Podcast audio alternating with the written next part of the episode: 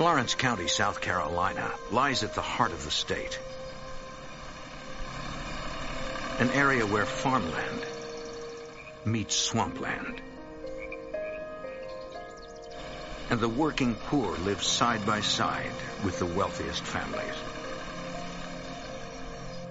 Most residents of the small town of Olanta lead quiet, rural lives, 25 miles from the city of Florence.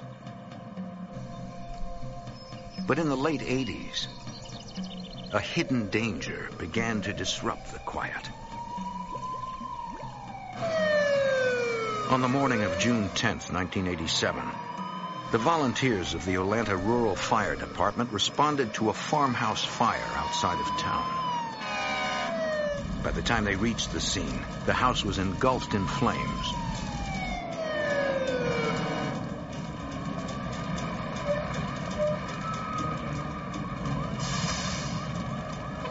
It was the home of William Graham, a wealthy tobacco farmer well known in the small community. The firefighters struggled to control the flames, knowing the elderly Graham lived alone and might be inside.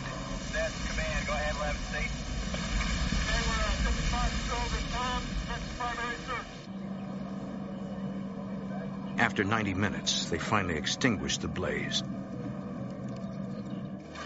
Investigators searched the gutted house.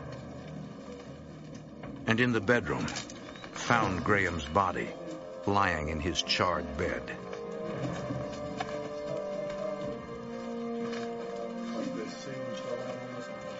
After the body was removed, arson investigators searched for the cause of the fire.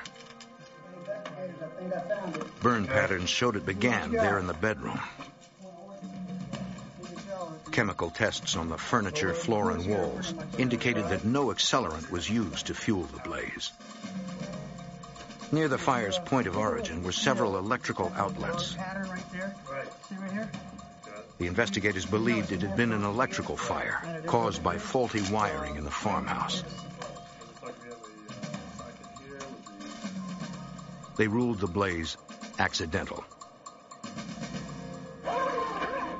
At autopsy, a pathologist noted massive burn injuries and evidence of smoke in the victim's lungs. Deciding there was no need for x-rays, he concluded Graham's death was a result of asphyxiation due to carbon monoxide poisoning.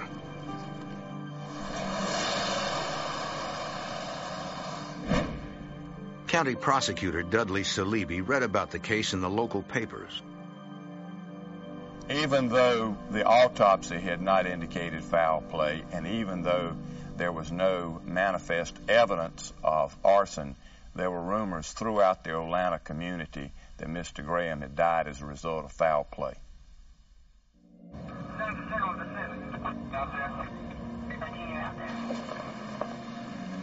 Sheriff's investigators followed up on the rumors, interviewing Graham's neighbors and friends. Some mentioned Graham had lately become paranoid about a murder plot against him. But police found nothing solid to prompt a homicide investigation.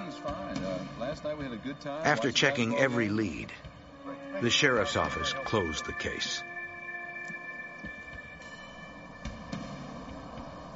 Then, seven months later, in January 1988, a hunter in nearby Clarendon County spotted a mound of dirt in a field. Checking it out, he made a grim discovery. Human remains. He called police.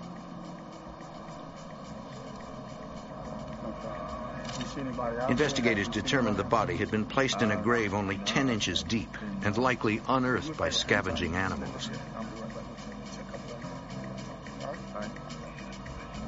There was no evidence nearby to indicate who the victim was or how he died.